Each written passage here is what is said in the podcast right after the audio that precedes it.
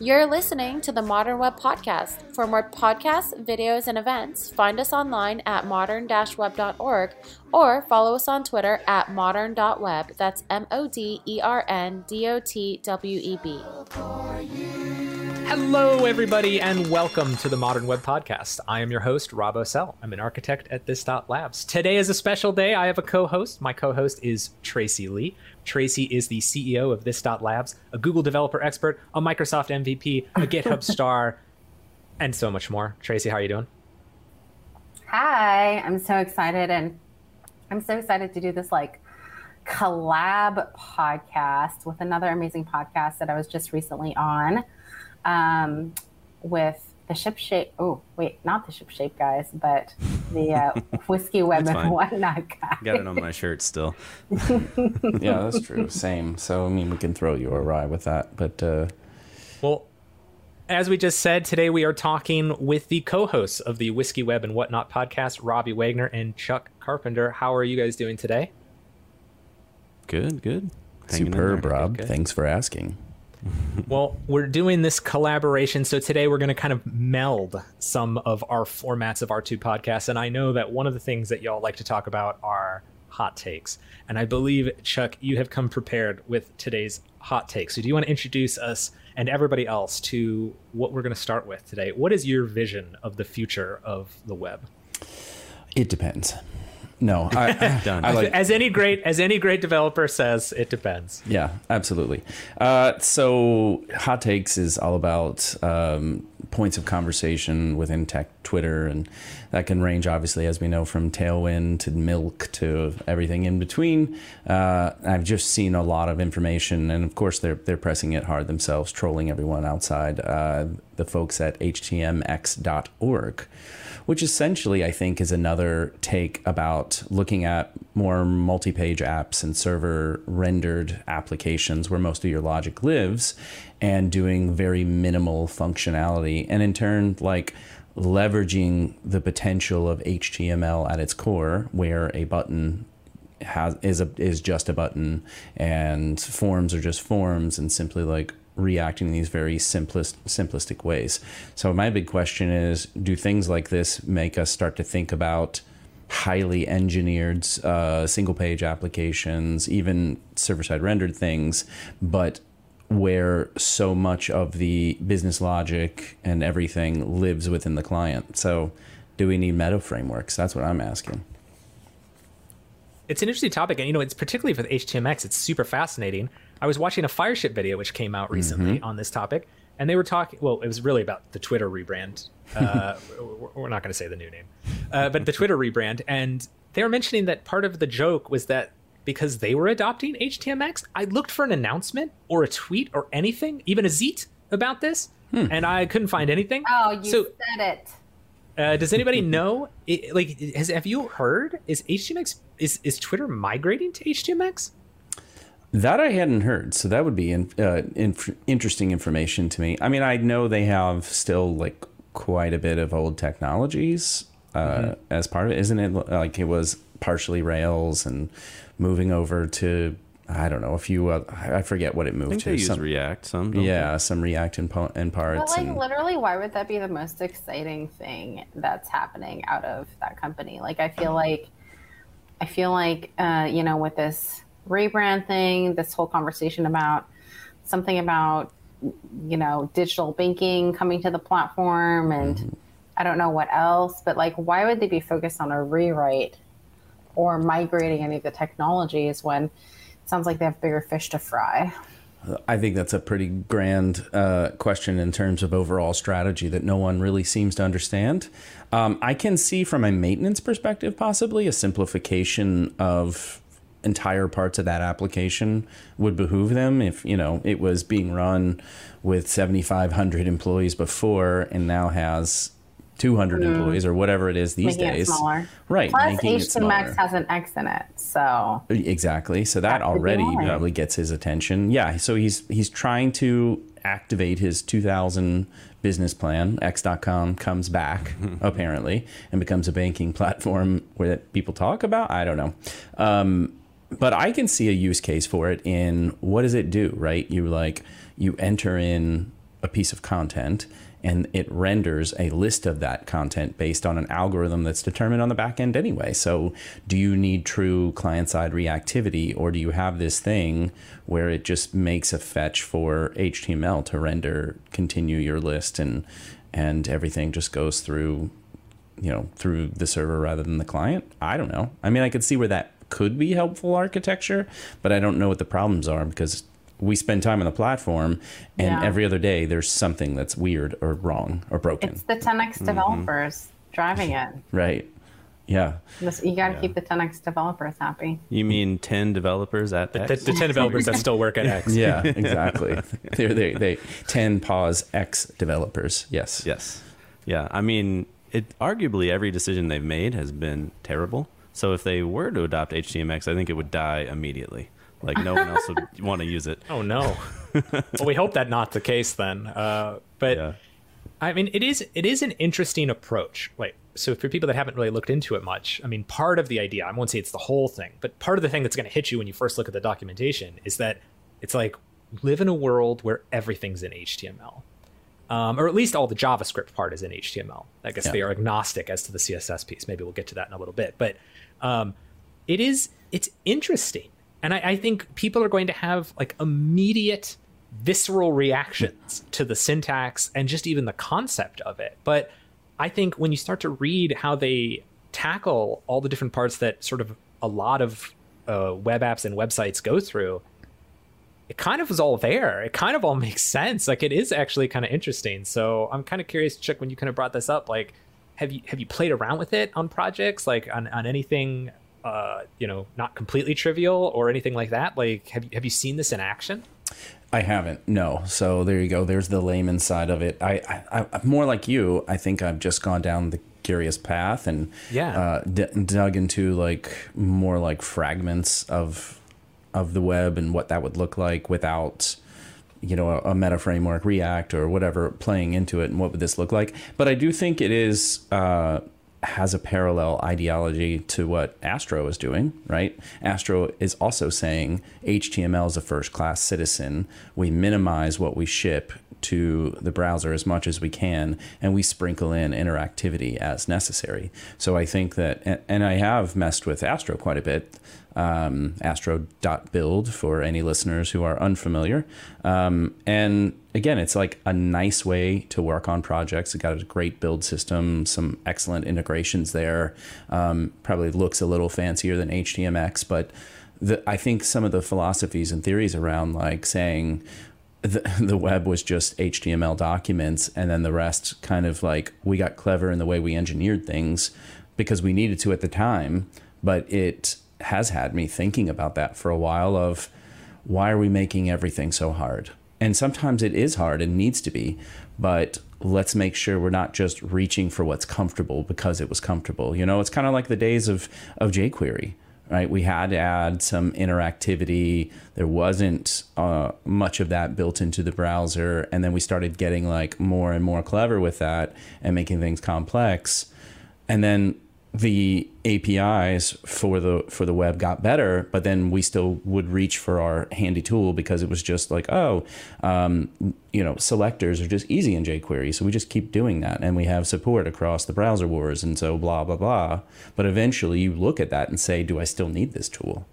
And then when you're starting a project, yeah, maybe the last five you started with Next.js or you know Ember.js or whatever else, and it's easy to start a project for that because you've you're familiar with the tool. But just ask the questions. I think that's what it is. Is like don't grab what's that's smart. Yeah, I like like that. I'm a carpenter. I I want and someone I'm going to steal this metaphor a little bit, but like, you know. I'm a carpenter. I'm used to working with wood and the hammer, but I actually need, you know, a screwdriver for this project. Just make sure you're paying attention for the right tool for the right job.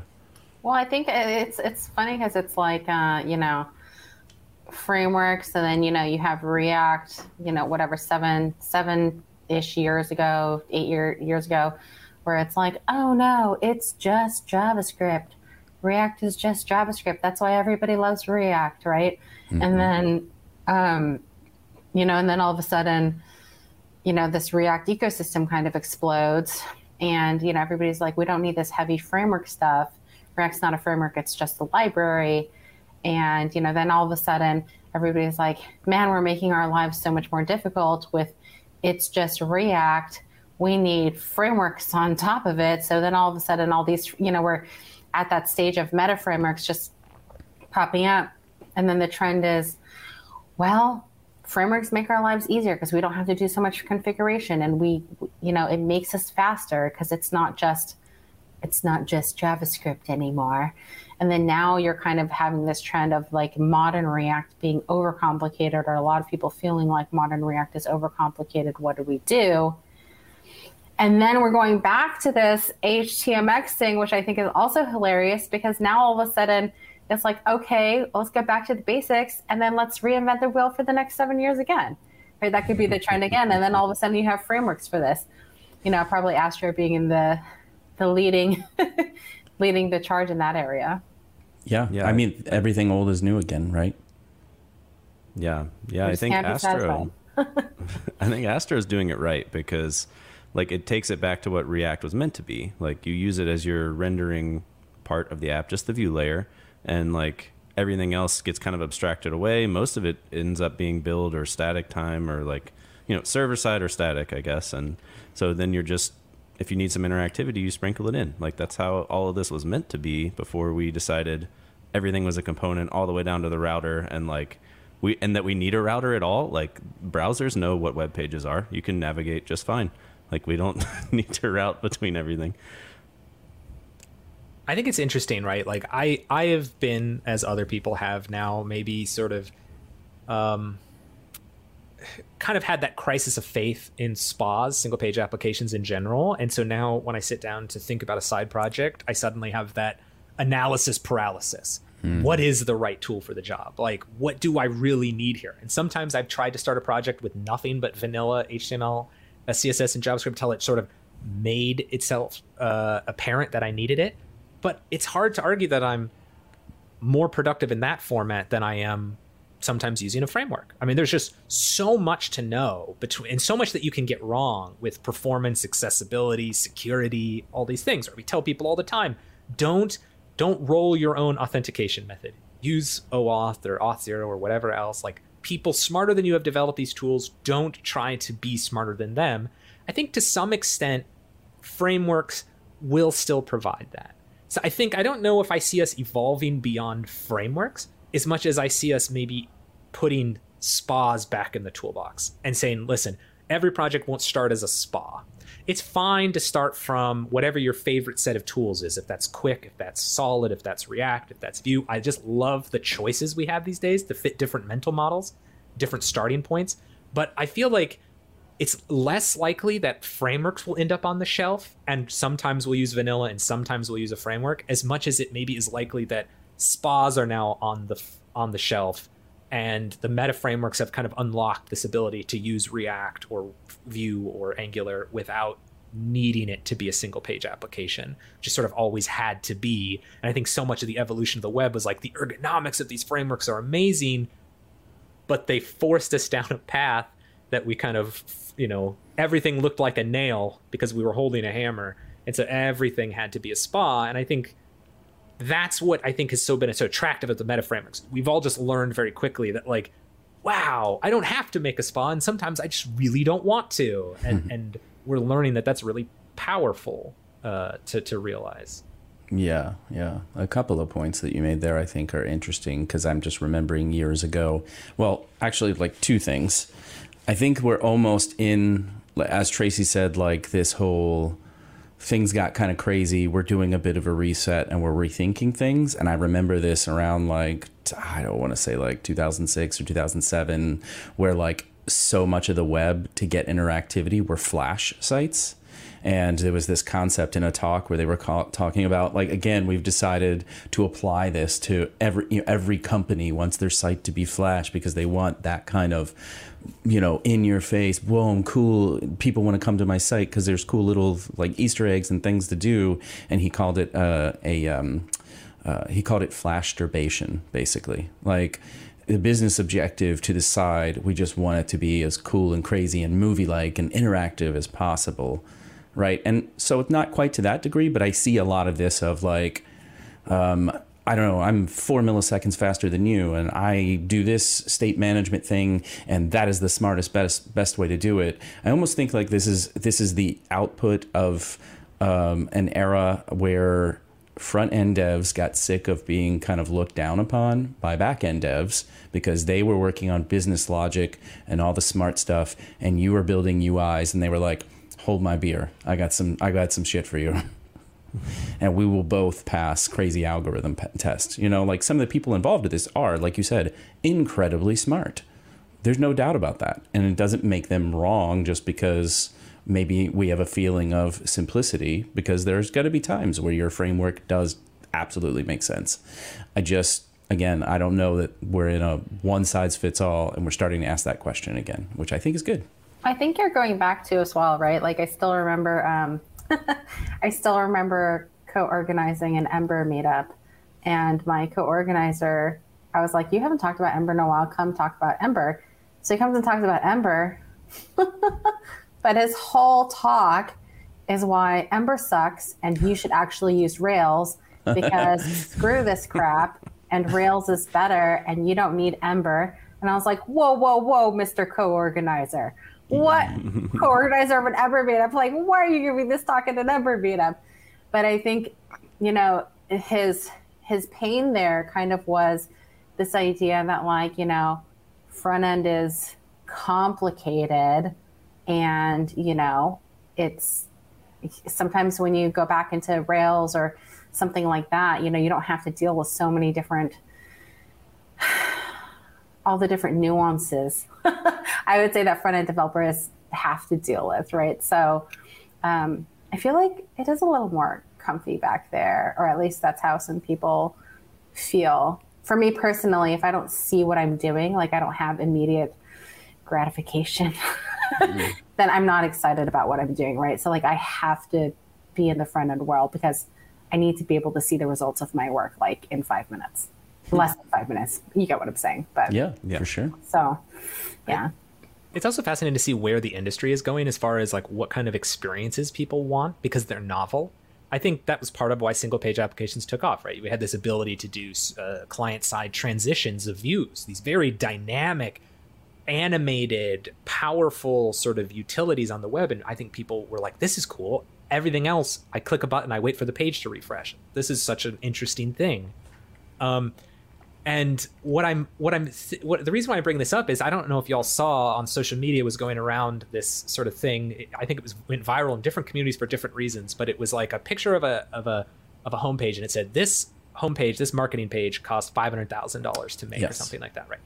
And it was all this wild animations and one of these extremely long scrollable pages where all the information sort of slides in as you go through it and you know you think about like the parallax effect stuff that people were obsessed with for a little while. And i was i was wondering if this is broadly true that we are going in or if this was maybe always true that we're g- going into an era where i think people kind of aren't interested in that. It's they've seen it now. And people like what's what's trendy and novel in a world that's filled with a bunch of marketing stuff and a bunch of overweight javascript sites is just lightning fast experiences the idea that if you have the type of site that I can just get in, I'm seeing things instantly and I'm getting back out instantly, that's going to stick out more than any flashy anything these days. And I think that's maybe fueling this. Again, I think some performance people would say that's always been the case.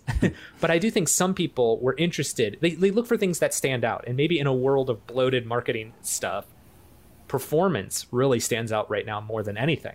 And so, you know, I mean, it's just like that flash stuff, right? Like it looked cute.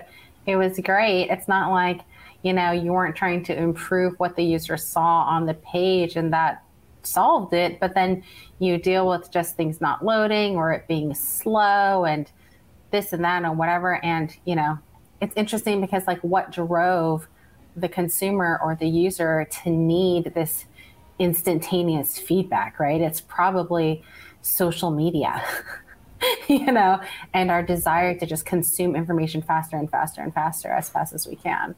Um, so. Yeah, I think that's what it is, right? Uh, I think at first things looked amazing in some of these parallax things and it was so different but then when it started to be more pervasive then you yeah. get kind of a banner blindness to it it's yeah. not cool anymore and yeah. i'm annoyed that i have to scroll down to get basic information yeah. Um, and we are a culture of instant gratification. So in the end of the day that's what we want more than anything. But i think the thing that's funny about this conversation is like you i mean i've always been you know trying to sell people on why performance matters and why you need to invest in performance and think about what performance in your sprints and not think of it as like an after, right? So, you know, this that we do a lot of like consulting related to um, improving performance, right? Improving experience. But uh, like, I think still to the, you know, we think it's important and it seems like the industry is moving there, but I still don't think like people who are spending the budget think performance is important because they still don't understand why performance is important. They think, well, I want features, I want features, I want features. So it's still very, so maybe this like new trend is just kind of a, a way for developers to get what they want from a performance perspective without right. having to like ha- justify performance. Yeah, right. Because like the metrics around that aren't subjective per se uh, uh, as to what performance is, but um, subjective as to there's real ROI to particular businesses. Yeah. And it is really hard, I think, for people to, I, I don't know, like it's always been really hard for stakeholders to like see the ROI for some reason or understand the ROI. All right. Well, we'll put this on the shelf for just a second, but uh, before we continue with this discussion, we want to take a moment to acknowledge our sponsor, This Dot Labs. This Dot Labs is a development consultancy that is trusted by top industry companies including Stripe, Xero, Wikimedia, DocuSign, and Twilio. This Dot takes a hands-on approach by providing tailored development strategies to help you approach your most pressing challenges with clarity and confidence. Whether it's bridging the gap between business and technology or modernizing legacy systems, you'll find a breadth of experience and knowledge you need Check out how this Dot labs can empower your tech journey at this.co. That's T H I S D O T dot C O. All right, back to this conversation. Um, so yeah, so we're you know we're, we're talking a lot about this uh, idea of you know what are frameworks offering and what are people looking for and what are they getting out of it in this this for performance piece again I, I do think that the, the future of frameworks is strong. Um, but what I do find fascinating about this time, and I think it's unlike the framework wars of the 2015, 2016, 2017 timeframe, is I don't so much see a bunch of these frameworks coming out and competing on who's the best, but more so finding niches and communities that they serve well and they're like innovating and sharing thoughts. So like along these lines, I know Ryan Carniato from the Solid team uh, you know, he's been spreading the gospel of um, you know their their data structures and their signals and things like that, which is now getting worked into Angular. Uh, you have the Qwik team, who's basically been innovating all sorts of amazing stuff with with lazy loading and offloading, you know, expensive third party resources, which I, I have to imagine is going to get picked up by other groups. um, you know, I don't know if SvelteKit was first, but everything has a kit now, a, a, meta framework on top of everything, and I, I I think this is awesome. And I love that, at least as far as I can tell now, the community c- culture that's built up around it is not a bunch of like, oh, yours sucks, mine's awesome.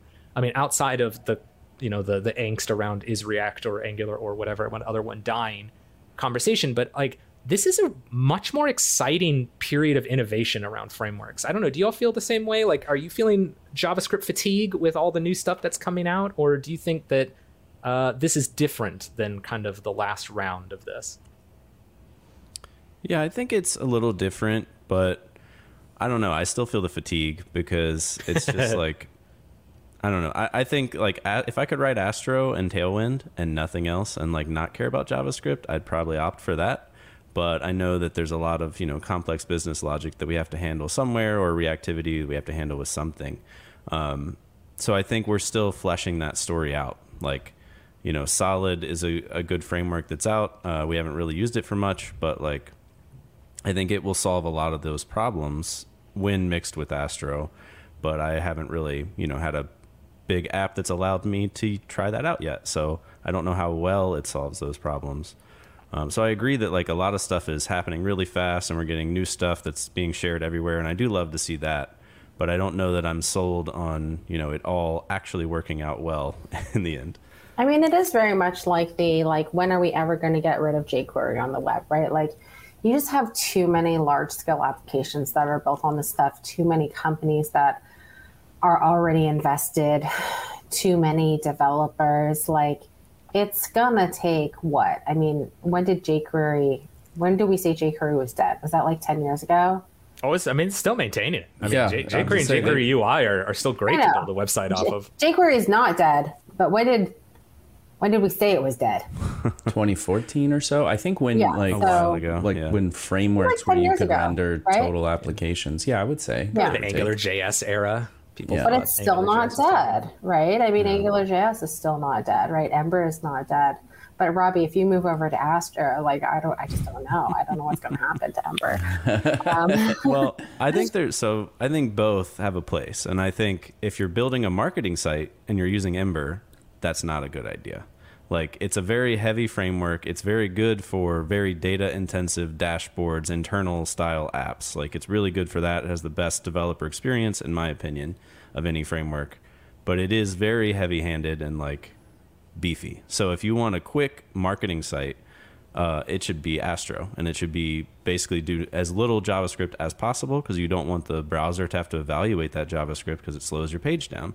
So I think there's you know times and places for both, and um, I don't know if there's a story where we could use Glimmer or parts of Ember in Astro as like the little islands like you have with React and stuff, but maybe one day.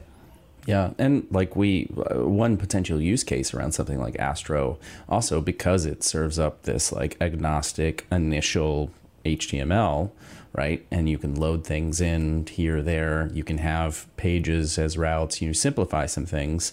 Um, it's it's potentially good if you're looking at micro front ends, for example, right? You have teams that are having separate projects that you need to unify in some ways, and they have their own, you know, favorite tools.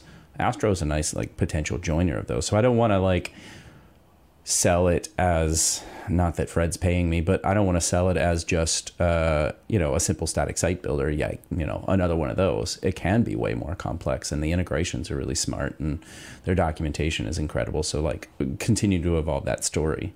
But to regress a little bit about what Rob was saying too, in that I do think we have a, a, a time where it's not shit po- crap posting on each other uh, about frameworks to frameworks. Uh, instead, they're they're helping to push and evolve and share ideas together. Right? And they're not. Nobody really says they're the right answer other than Next.js because Vercel is incentivized monetarily to do that. But so I don't blame them that way. But you know there there are concepts and they're helping press e- each other. I can't imagine like in another five years we're gonna you know there's gonna be some fatigue there and some things will some there'll be some clear winners that have you know the the community rallies around and, and things go to but i hope ultimately at the end of all this one of the outcomes is that we'll stop teaching people how to code in react the, the way that we used to teach people how to code in jquery uh, instead, we'll get back to our basic tools and say these are the foundations of the internet. This is where you start actually.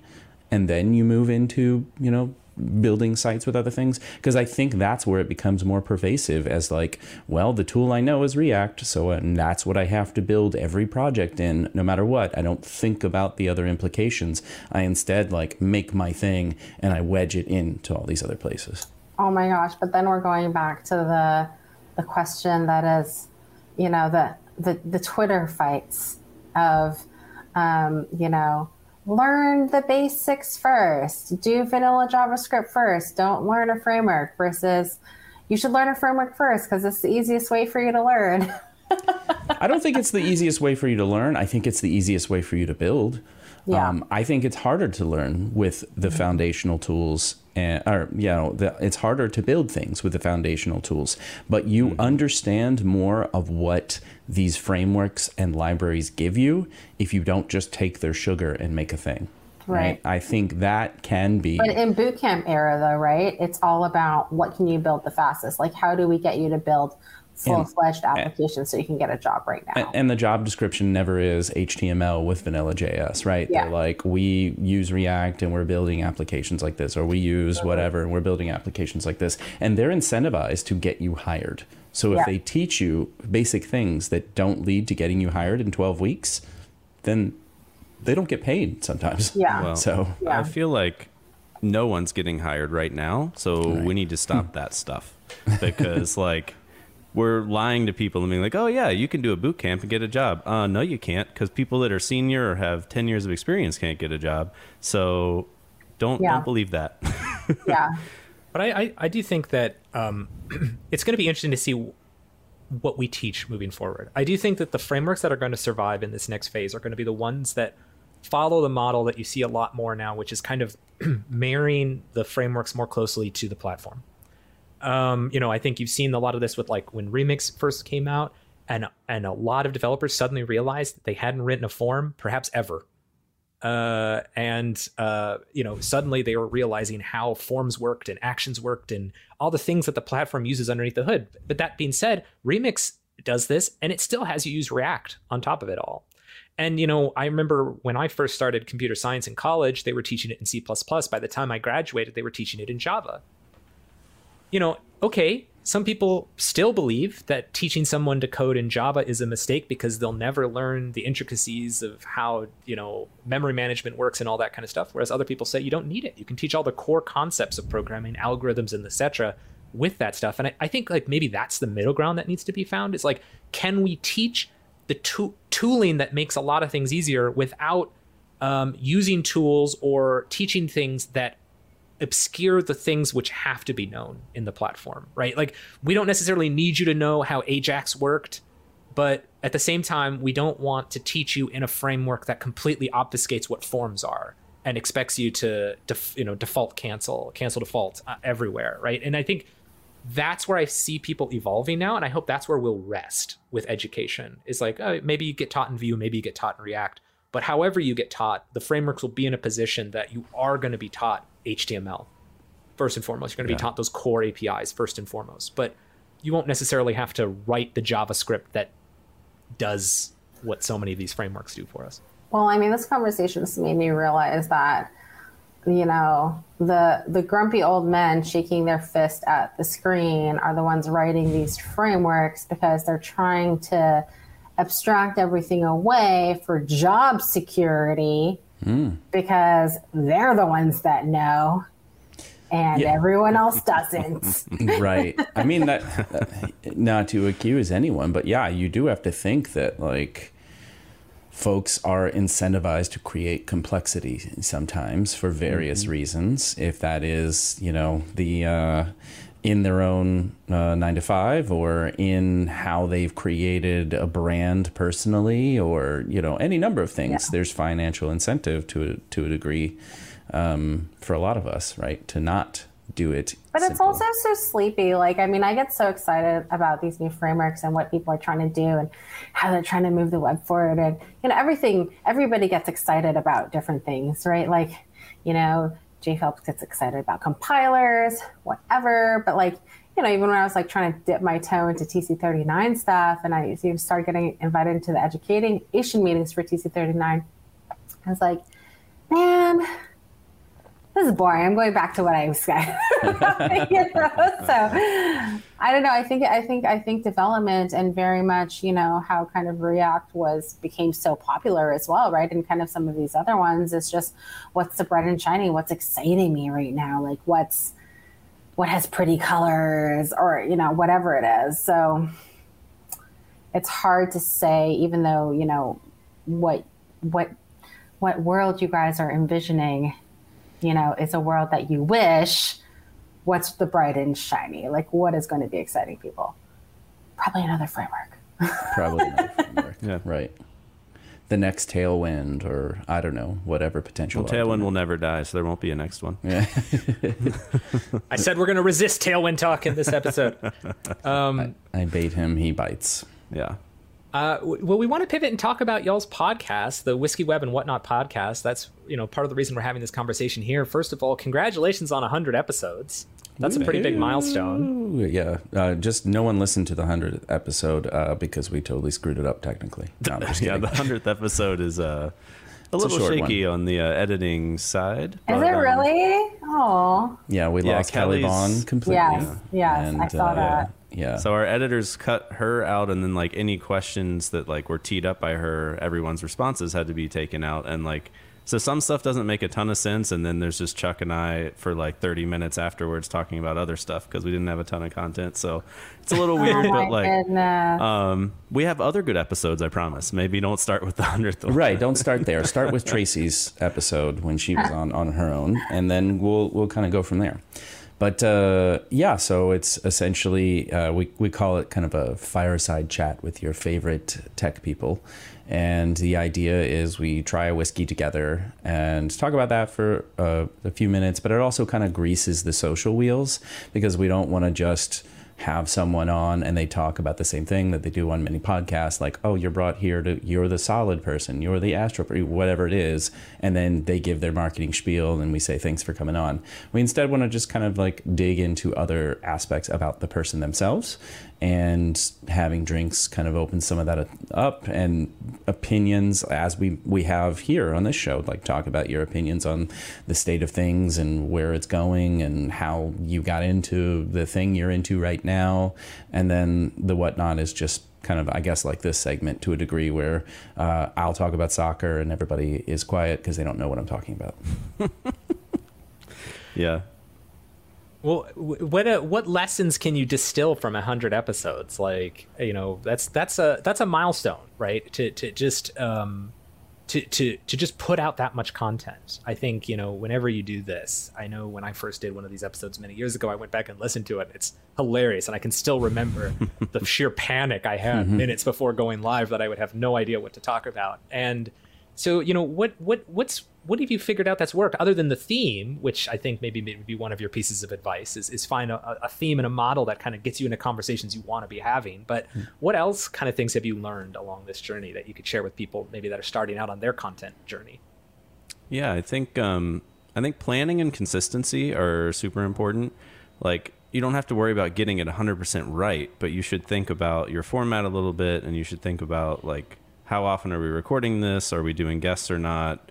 um, you know, how can I switch things up and like consistently get something out every week or, or two weeks or whatever. Um, we we think weekly is probably the best cadence, but um, if you're doing one and then you don't do one for six months, then people will be like, "Well, let me find another podcast because," and then I they forgot about you. So, yeah. like consistency is super important. Um, if you get really good gear, it's helpful because people like those sexy microphone sounds.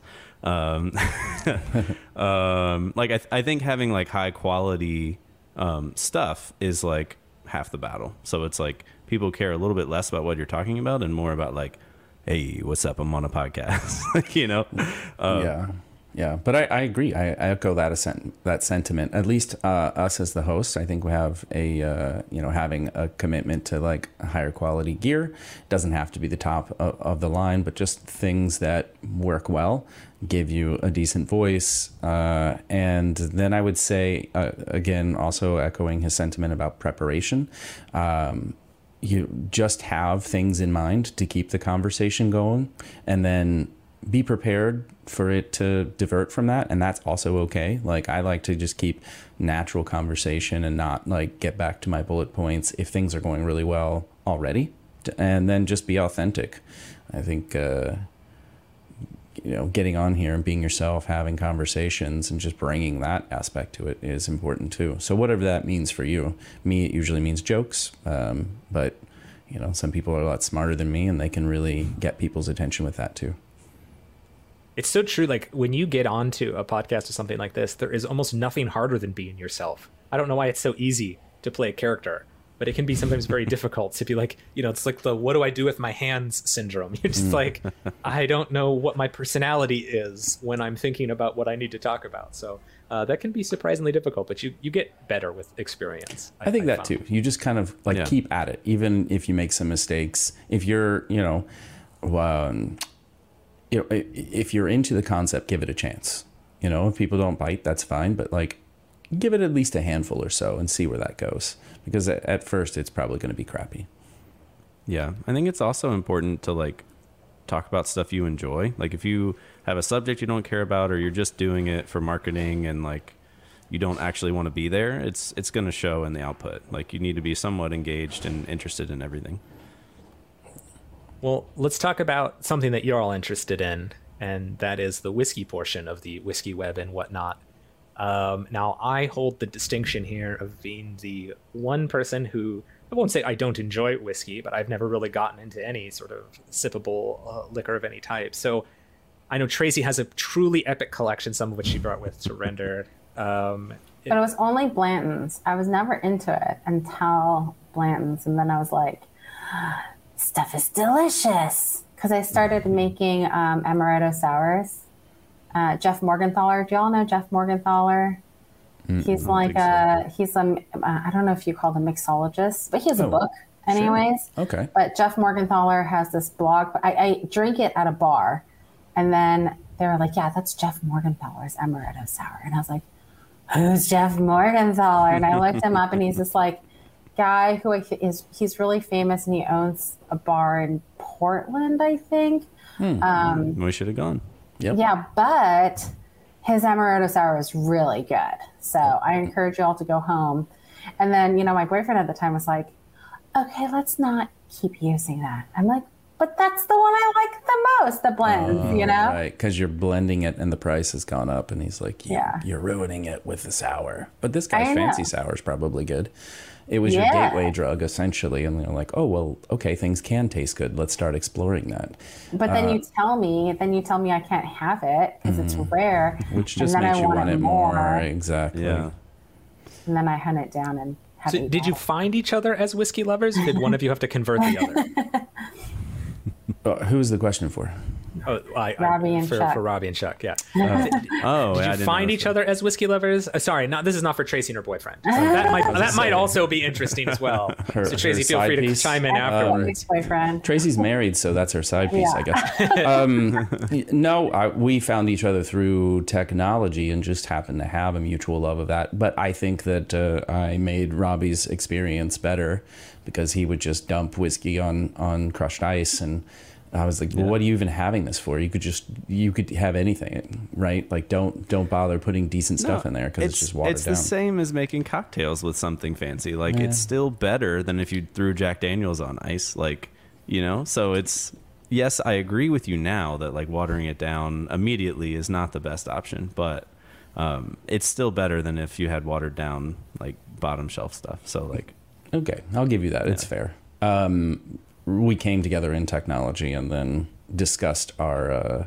our mutual love of the brown juice and uh, through the podcast have been able to taste a lot of things although i was very much into whiskey things uh, for many years was in clubs and traded and all of that stuff before whiskey got insane and uh, very hard to procure and afford on a regular basis so um, yeah that was kind of the, the start of all of that though do you, do you do you both do it like wine bottles? Like, are you are you working through one, and then when it's done, you just get a different one, or are, are you are you hoarders? You, you do a little bit, and then you go find a new one, and just I, building I, up that collection bit by bit. Yeah, I used to be the latter. Um, now more the former, just the, because of how much we end up with. It's sort of like I can't store all of this stuff, so find myself like sticking to one bottle so I can get through it uh, yeah. before moving on to some of the others and give some away, share with friends, all of that kind of thing. There's probably more of that happening now, just because the sheer volume of you know four a month. Uh, yeah. yeah. Yeah. I've purchased so much of it. For a month. What's for a month? Oh, like through the podcast. So through the podcast. Yeah. Okay, yeah. And then any personal finds, and then like it's just yeah. you know four to six bottles of whiskey a month, and I don't consume them all, probably most of them, but yeah. yeah. Yeah. I just drink the little bit for the podcast and then leave it. Like I don't really come back to them. So oh, so you have like uh, you have a whole wall then. Yeah, yes. I have like you know hundred or so bottles. Nice. Um, yeah. For the hundredth so, episode. Yeah. You should I mean, label all of them. Label ooh. all of them with the episode. That'd be so cool. We have said we need to like go back and catalog what we've reviewed and do a better job yeah, of like get the ratings. Yeah, yeah, yeah, we need and to. And then build a dashboard in Ember, an internal dashboard, of course. Right. There well, it's it's unfortunate actually. Our uh, our site is in Next.js because Tailwind ships Next.js in their uh, UI components by default. So it's like I don't have the time to build this. So I still have some uh, running websites in Ember. Still running in Ember. See, it's just fine. Yeah, Probably like works. version two point whatever. Oh my god, I should Google it and see. Yeah, they're on version five now. So yeah. yeah.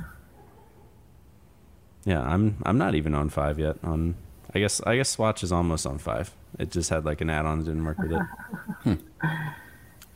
So, what is teaching vanilla HTML like in the whiskey world? Uh, so, you know, if for someone uninitiated, what, uh, how should they learn? How should I learn?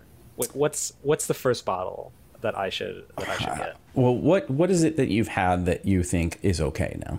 I'd start there. What have you already had that you're? I like, don't know that this I've is had not anything, You don't think you've had any whiskey something. whatsoever? Well, Yeah. like like a Jack and Coke, right? Like, sure, that's like whiskey. that I mean, basic, right. So you're always like kind of covering it up. Well, I mean, I would start by trying things um, in in you know just right out of the bottle to sip something, get it at a, at a bar. You know, just try a few different things. I think you'd mentioned offline that you're an IPA guy, and for whatever reason, IPA people tend to love Scotch, especially like. Um, like you like the hops in beer, okay, you're gonna love the peat and scotch, and they will just like Oh, like chase that peat flavor uh, that or, or peaty, smoky or peaty. Like go find one of those and, and try that, I would say. But also like, you know, some simple, very obtainable things like try Maker's Mark, try Buffalo Trace, try things in that 30 Buffalo. Trace. You can come over. Yeah, there you go. Go over to Tracy's and Yeah. try a few things. That that is a great way though. You'll have some friends with a few things, but you want them to. This, like- isn't one of those like things though. Where you're like you got to start at the top. No. That'll be the best experience. I don't think you'll know that it is great or not until you kind of know where your tastes lie. Because, right, when you say whiskey, there's this huge world of different whiskeys. There's Japanese whiskeys, there's Scotch, there's bourbon, there's rye, there's all um, uh, American single malts. There's a billion different things. So you just kind of need to find a direction that that Yeah. speaks to you. Lean in there for a while, then expand your palette. All right, So then- Rob. We're gonna see each other soon, so I'll bring over the art Ardbeg. I'll bring over the Lagavulin. I'll bring over the Laphroaig. There you go. We'll start with that. And she's also going to bring a camera to film every one of my reactions as I take a sip. That So, makes sense. And then If you follow us on social media, be ready for that. I am ready. I was gonna say I'm gonna look out for that. Only I if can't you wait. wear a Power Rangers outfit. Whoa. Ah. Which color Power Ranger? last time he wore the red Power Ranger outfit, or was it green? It was the That was red. green. Hmm. Was it green? So you have more Yeah, no. I, I think somebody else had the red one because that was the one that had the full over the top, and so they Yeah. had no neck in the oh, outfit. Oh yeah, you were the green. Kids You Power Ranger costume. It was hilarious. Yeah. Oh, it was a kids one. Okay. This No, is Yeah. this is getting the better. one. No, Jay Phelps, like, you know, has worn. Ben has worn it too. I rest my case. I haven't watched it. I said what I I'm said. just Mm-hmm. kidding. I was gonna say this is this is at first I was gonna say this isn't getting better for you, but it is getting better for me. So It's because we started drinking. that's right. All right. Well, unfortunately, this is where we're going to have to leave it here for today. So thank you for listening to this Modern Web meets the Whiskey Web and Whatnot podcast for today. Thank you to our guests, Robbie and Chuck. As always, we say the conversation does not stop here. You can find Robbie on Twitter or X at Robbie the Wagner. That's R O B B I E T H E W A G N E R. You can find Chuck on Twitter at how do you how do you phoneticize this? Is this Charles W the third? Yep. That's it. Oh, and, and I see now. I know- see your full name written out. It wasn't on Twitter, so I didn't know where the W was coming in at, but I now see it on screen here. Uh, so Charles W the third. That's C H A R L E S W T H E. The number three R D. Tracy's on Twitter at Lady Leet, and you can find me online at RoboCell. As for the podcast, you can find us online at moderndotweb.com or on Twitter at modern.web. And of course, one last thank you to and message from our sponsor, This Dot Labs. Approach your most pressing tech challenges with confidence, leveraging This Dot Labs tailored development strategies. Trusted by industry giants like Meta, Google, and T Mobile, they specialize in bridging business and technology gaps, modernizing legacy systems, and ensuring sustainable application architecture. Discover how This Dot Labs can empower your organization at thisdot.co. Again, that's T H I S D O T dot C O. Thanks so much, Robbie and Chuck, for being here, and we'll see the rest of you next time. This podcast is sponsored by This Labs, a framework agnostic consultancy that specializes in JavaScript. You can find them at thisdot.co slash labs. That's T H I S D O T dot C O slash labs.